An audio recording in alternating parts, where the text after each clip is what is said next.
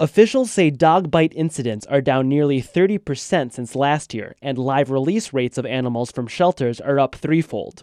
Director Melissa Miller says animal control is creating new policies to better address the issue of confiscating non licensed animals. What we have changed has been making sure that any seizures are consensual, uh, where the owner has sur- surrendered the animal, or that we have achieved the proper legal documentation and warrant to be able to seize animals. Miller says the department has a free dog license program available to owners until the end of October. I'm Eli Newman, WDET News.